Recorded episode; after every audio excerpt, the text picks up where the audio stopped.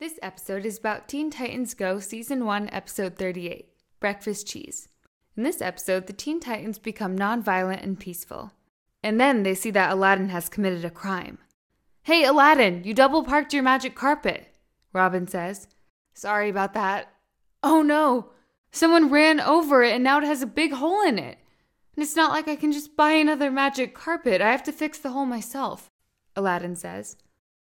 The carpet is magic, so can it fix the hole by itself? Cyborg says. No, I have to fix it by hand, but thanks for telling me about this, guys. Again, I- am sorry for double parking my magic carpet. That's a double sorry. Bye bye, Aladdin says. Guys, we solved that without using violence. Robin, I love you. I love you all, Starfire says. And that's the end of Teen Titans Go Season 1, Episode 38.